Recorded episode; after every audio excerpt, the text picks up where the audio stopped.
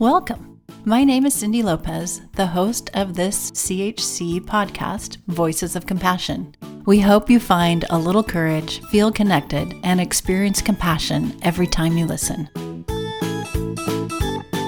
If you're a parent of a child with ADHD, you'll be glad to know that Dr. Glenn Elliott, ADHD expert, says there is light at the end of the tunnel. Persistent, loving, unconditional support and adjusting to your child's needs can lead to really positive outcomes for your child. Today's all new episode features a continuing conversation with Dr. Glenn Elliott. He's not only an expert on the subject, but he's also a parent of a now adult son with ADHD, so he speaks with experience on all fronts. Here is sage advice about how to support your child with ADHD plus effective interventions and strategies you can use. Welcome, Dr. Elliott. One of the fascinating things about ADHD is it turns out there are a lot of different interventions that actually are quite effective. What they have in common is that they don't cure ADHD, but they significantly reduce the symptoms. And it's a little like having high blood pressure or asthma or other things. I wish we had a cure, and someday we may, but the goal is not to cure ADHD, it is to reduce its negative impact on the child's development in other areas. And there's really a potpourri of different types of interventions that we can think about. And that may change again over time as the problems change. So what we're looking for is not a universal one intervention fixes everything, but given where the problems are now, what do we need to do? And probably the most important thing to keep in mind is if things stop working, it's time to reassess what's going on because the likelihood is something has changed in the child's environment or the expectations or response to treatment. And there may need to be a change in the intervention. The other thing is that all of the interventions we currently have, that includes behavioral interventions as well as medications, have the shortcoming of working while you use them and not working as soon as you stop using them, or not instantly necessarily, but within days to weeks. So anything you enter into, you have to feel comfortable expecting that you're going to have to do this for years, not days or months. This is not like treating an ear infection, for example. And particularly with behavioral programs, and I'm a fan of behavioral programs, both at school and at home, is just keep it simple. Ask yourself, am I going to be able to do this for the next year or two? Uh, and if the answer is no, then you need to sort of rethink about what you're doing. My two boys are two and a half years apart. So they were like nine and seven, something like that. We actually went over to a friend's and they had a chore list and they got points and all of that. And I should know better, but I created at their request, it's just draconian chore list which died of, its own weight because it was just way too complex. Uh, you know, if they did X number of things, Y number of times, then they got points and the points led to other benefits. You want to keep things really, really simple. Reevaluating on a regular basis, not necessarily weekly, but, you know, monthly or even quarterly. How are things going? Where could things be better? What don't we need anymore makes good sense, but also be prepared. There's this real tendency, particularly, well, actually with any interventions, when things are going well to say, gosh, things are going so well, let's stop. And that almost never is a good idea because with ADHD kids, what tends to happen is then they go back into their old behaviors and then parents and the child both feel very frustrated. The other thing is really incorporating the child into all of this. Even with medications, there has to be some level of buy-in. One of the things is to not say, this is for your ADHD. This is so you can do X, Y, or Z that you couldn't do before. So that you can listen to the teacher better, so that you can play with your friends more easily, something that's very concrete for the child that he or she is going to be motivated to do. There's a book I probably overhype, but I really, really like by a fellow named Ross Greene called Raising Human Beings. It is literally the only book I've ever read that I wished I'd had available when I was starting out as a new parent. The main focus of that is things work best when the child is included in decision making processes and things work least well when it's a top down adult decision about this is the problem, here's the solution, and we're going to apply the solution.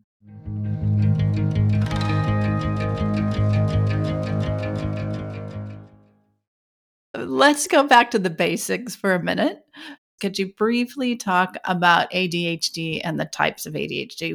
It really is important because it helps to think about what type of treatments are going to be most useful. So there are three subtypes of ADHD. The most common one, what people usually think about when the term ADHD comes up, is the so-called combined type. What that means is that children have problems with impulsivity. They have trouble with what's called motor hyperactivity. They're just fidgety. They can't sit still. They're sort of constantly on the move and they have trouble with sustained attention and poor focus, which are slightly different. So there are some kids who are easily distracted. If there's somebody next to them who's rustling papers or doing something, they get pulled away to that task. I have a five year old grandson who does not have ADHD as far as I can tell, but I've experienced what I now think of as TV hypnosis.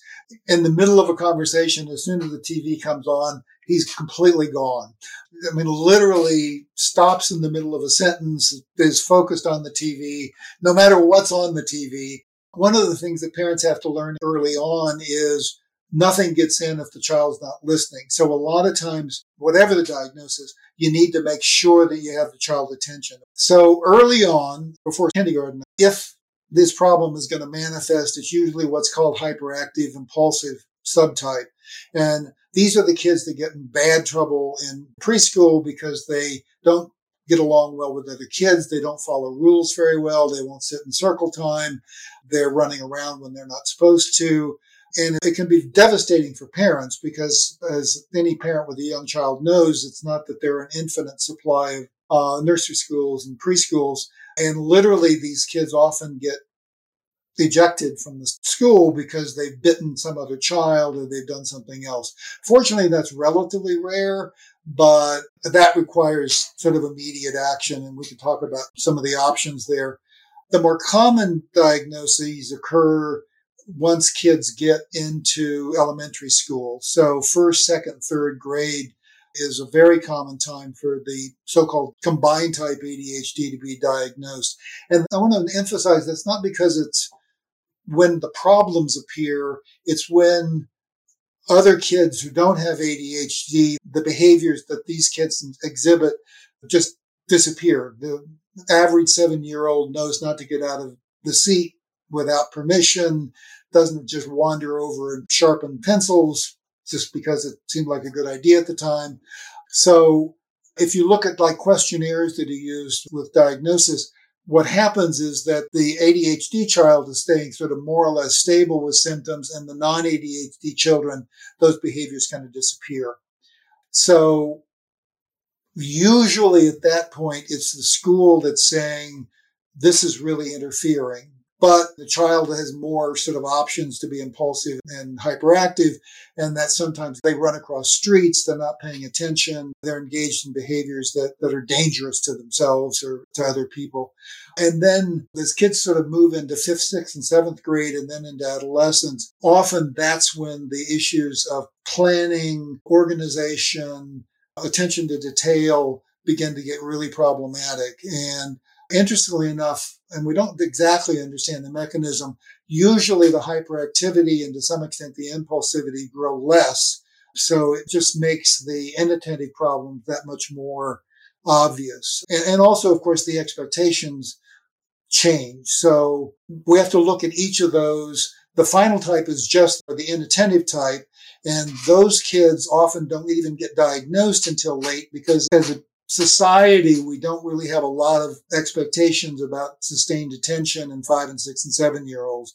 But by the time you hit fourth and fifth grade, that's when you begin to have projects that require sustained ability to do things in an organized fashion. And these kids really begin to crump at that point. So it's important for parents to understand the type of ADHD their child is dealing with because the intervention is going to be more specific to that type. Yes, absolutely. I wonder who should they be seeing as they think about interventions? Is it their pediatrician? Is it other specialists? I wish I had an easy answer. About a third of kids have just combined type ADHD, period. And mostly are having trouble with academic kinds of situations, school settings, because that setting is just so difficult for those kinds of kids. And a lot of times pediatricians both feel comfortable and are perfectly competent at dealing with that. So that may be a great place to start. Usually it's easily covered by insurance. It's less complicated. The kid feels less singled out because they're used to seeing their pediatrician. If that's all it takes, great. You may also need to do some work with the school, and we'll talk about that in a minute. But in terms of what the pediatrician is likely to offer is medication. Pediatricians generally have a pretty limited number of medicines that they're used to using. If those work, great. If they don't work, that's when it's time to go to somebody who's got sort of more extensive training. The other two medical specialties are so-called behavioral and developmental pediatricians, and they do extra training specifically around children who have behavioral issues or developmental delay and that kind of thing. And most of them are more sophisticated in terms of their ability to know what medicines might be useful for treating ADHD and also other kinds of approaches. And then the third group are child psychiatrists and, and child psychologists. And both of them potentially may be useful and appropriate, particularly with kids who either don't tolerate the initial interventions very well or who just seem to need more than what they've been getting. But those are the three or four groups that parents should think about. And I, I listed them in that order because pediatricians are far more common and easily accessible. The other three really depend on the area you're at. The fourth area is school. Depends on the school district, and you can comment on this more than I this is not a new experience for school districts. So they often have programs, the so-called 504, which uh, I'm probably not going to spend much time on, which is actually part of the American with Disabilities Act of all things, but allows for so-called accommodations for kids like extended test time and those kind of things, which schools can help arrange. They're sort of used to this but it really needs to be targeted for the child. So one of the weird things I've seen, for example, is there are children with ADHD who get extended time for test taking, which is completely useless for them because they're always the first ones done. The problem is not needing more time is that they don't bother checking their work and they've done the front page, but they didn't bother to turn over the page to see that there's a back page. So they get half of it done. And so they need a different kind of accommodation than somebody who genuinely just takes longer to get the task done.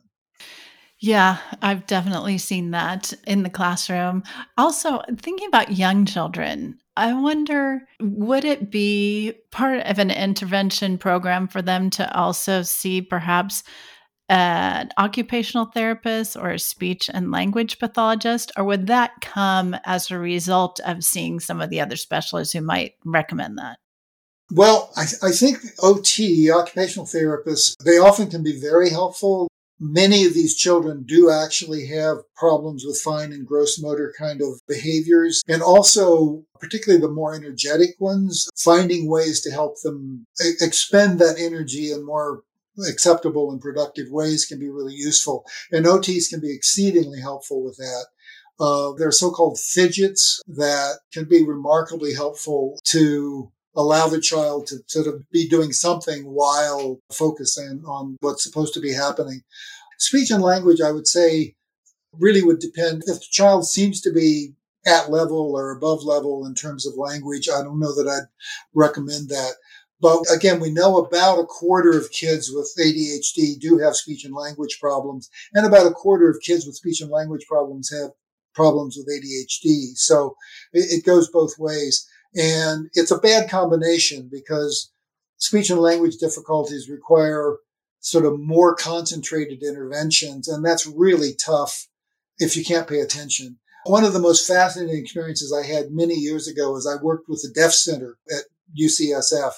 And that combination, which is fortunately rare of ADHD plus deafness, turns out to be an extraordinarily difficult problem because deaf kids only learn if they're watching whoever is doing the teaching.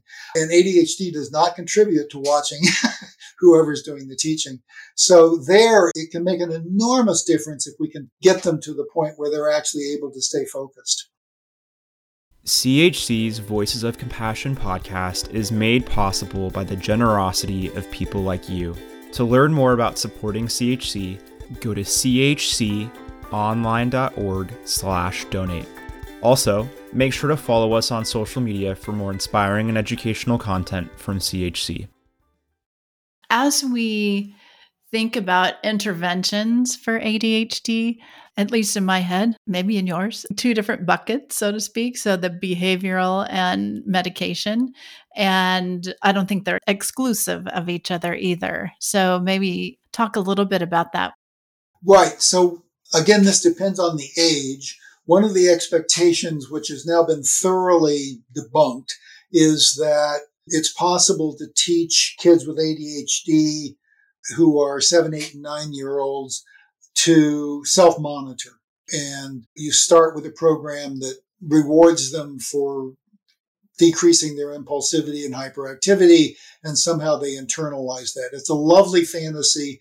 It doesn't work. What does work, it's been shown very, very well, is that consistent parental interventions and educational interventions, sometimes very, very simple ones, can make a huge difference, but they've got to be simple because you need to sustain them it's easy for parents to become very frustrated because they've done all of this effort. The child is doing well.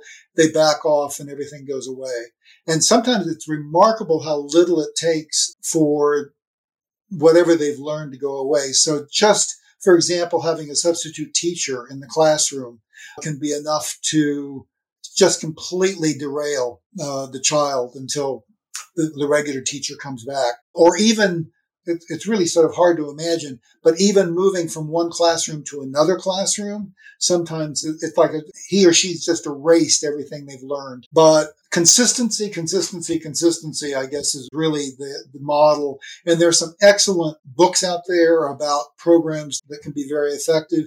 Again, it's got to be modeled to something the parents feel comfortable with. What we also know is that punishment, tempting as it is, is not effective. It seems like it's effective in the short term. In the long term, it actually creates more problems rather than less, which is not to say that kids don't have consequences, but the main focus needs to be on rewarding them for succeeding rather than punishing them for failure. And depending on the severity of the ADHD, the interventions may need to be very, very frequent. There's some nice work, uh, again, mostly in school, where kids start with like rewarded every five minutes for being able to stay on task. Uh, the goal is to be able to stretch that out to every half hour or every hour, but that may take weeks to months to actually be able to do that. And it still needs to be done. It just can be done less frequently. I failed to mention another group. There's a group called behavioral therapists. They often are not psychologists. They may have a social work degree but they are trained to help with behavioral interventions. And they can be very, very helpful in designing a program and making sure that it actually works for that particular child. Yeah, definitely. As you said, focusing on the positive, where the child is having success versus the punishment. And it sounds so simple, but if you can do that consistently, I've seen it make the biggest difference for students. And just whatever you can say to them as a teacher throughout the day that's going to encourage them, acknowledge that they're doing well. Yeah, acknowledge that they're doing well. It can be really important. The other thing is to just realize there are certain things over which they don't have any control. Exactly. So structural issues like having them towards the yeah. front so that the teacher can interact with them more readily rather than putting them in the back where they can get into all sorts of mischief. Sometimes some kids actually need sort of advance warning. Yeah. So having a teacher say, okay, in five minutes, yes. we're going to be doing this task. Uh, so that the child has a chance to prepare. Often anxiety is another very common trait with kids with ADHD. So suddenly calling on the kid to give an answer with those kids may be disastrous. So again, letting them know in a couple of minutes, I'm going to be asking you this question. I want to make sure you're ready for it. And do you feel comfortable answering it so that they can succeed without necessarily anybody else really knowing about the structure that went into yeah. it. The other thing, and this is where parents really learn to know their child, there are children where complimentary behavior actually backfires on you. And you just need to be aware that that's a possibility. There, there's something about being told they're doing a good job that sets them off. and rather than gleaming and going forward, they prove you wrong. And that tends to be a steady trait. So those kids may need a different kind of approach. So this is one of these where I actually encourage people to do what we think of as bibliotherapy. That is, there are some excellent books out there and we can provide some of those references. CHC's got a, a very nice list of, of references out there and you can sort of start at that point. But if you get to a point where those things don't work, that's the time to bring in a professional. And it's okay if the professional just doesn't seem to jibe with your approach as a parent or just doesn't seem to, to work out with the kid. It's perfectly fine to say, this isn't working. Let's find somebody else. If something's not working, don't stick with it. yeah. Yeah, I was going to say, yeah, they need some time.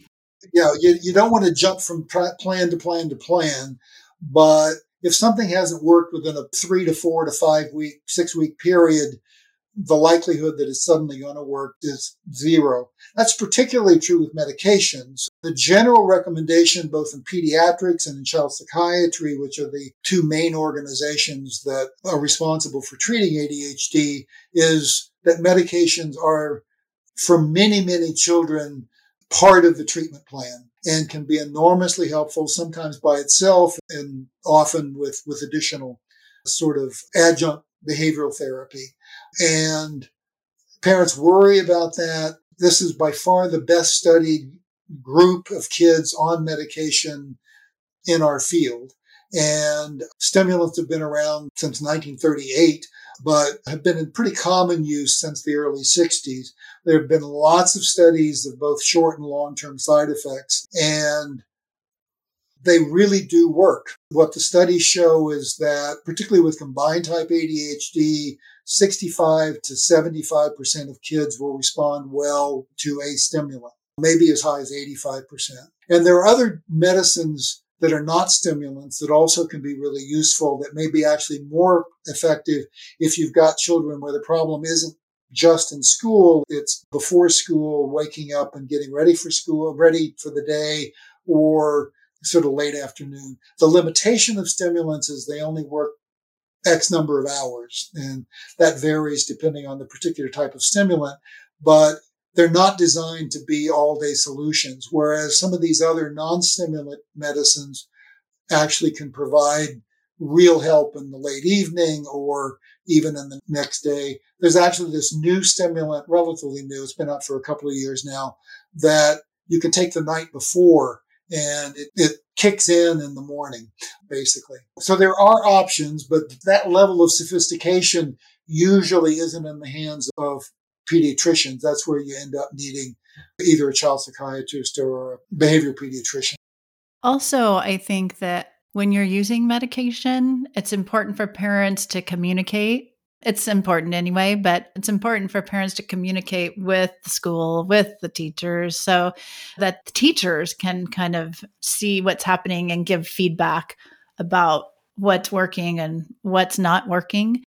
Yeah, absolutely true. I was involved in a study called the MTA, Multimodal Treatment of ADHD, and it very much had teachers involved. And one of the things that we found that typically is lacking in usual care is exactly that link between teachers and caretakers.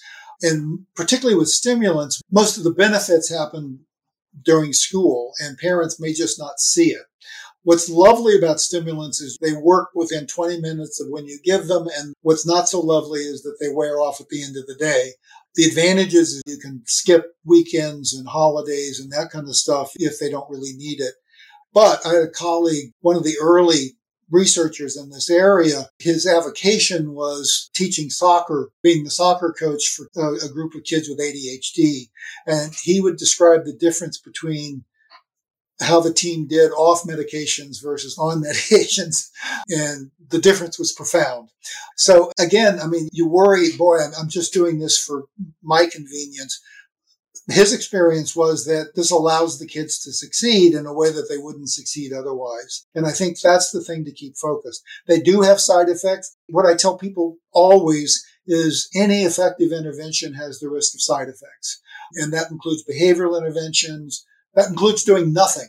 Uh, everything has consequences. And that's what you sort of have to balance. And it's perfectly all right to raise questions. And, you know, if you've got concerns, you, you ask about them and they get dealt with. One can make changes.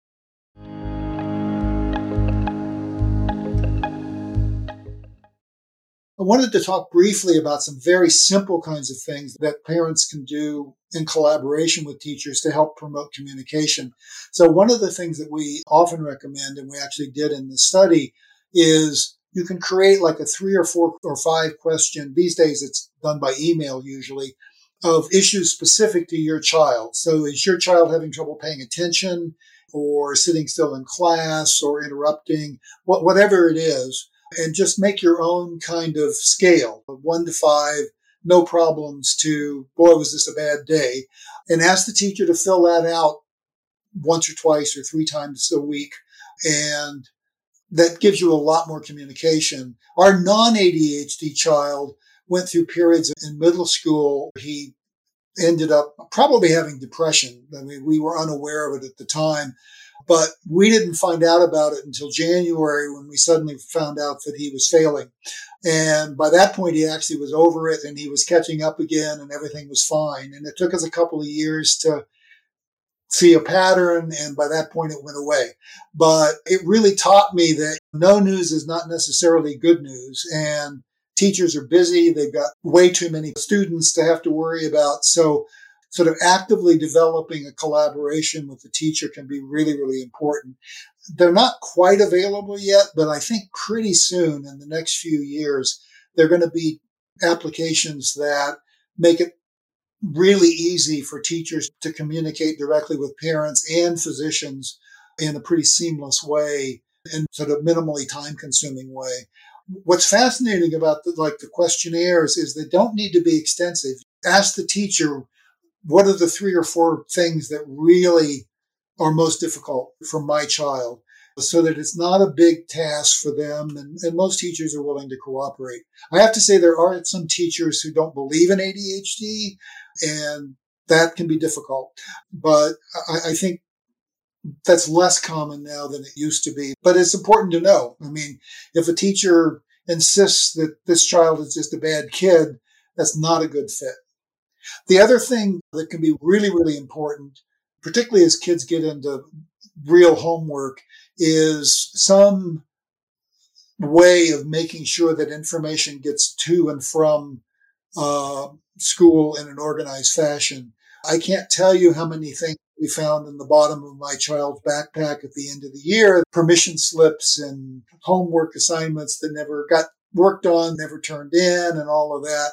So, with younger kids, we often talk about a homework envelope that becomes part of a behavioral program. So, they get points if they give it to the teacher and the teacher takes out whatever is in it.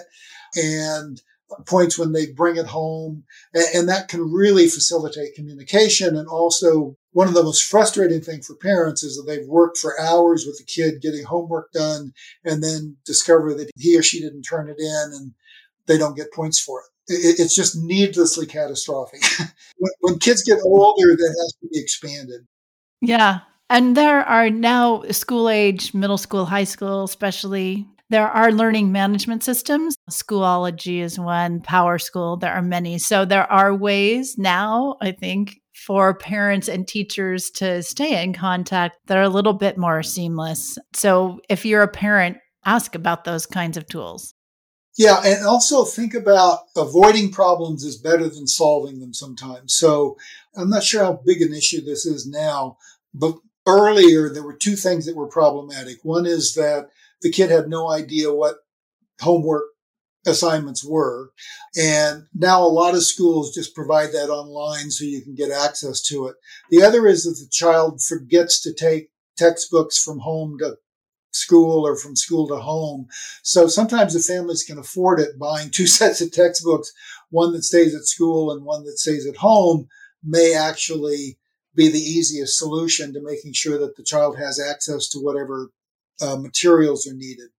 But again, this is one of those areas where telling the kid, you know, stop that is not going to fix it. But thinking with the child what is going to work can be really, really helpful.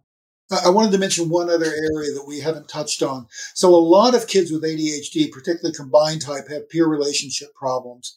And at least one of the correlations is with the number of interactions that they're expected to do. These kids do not do well in large groups. So what I typically recommend, particularly for elementary school age kids, is keeping interactions initially one to one, one other child, maybe one to two, but even that sometimes is problematic.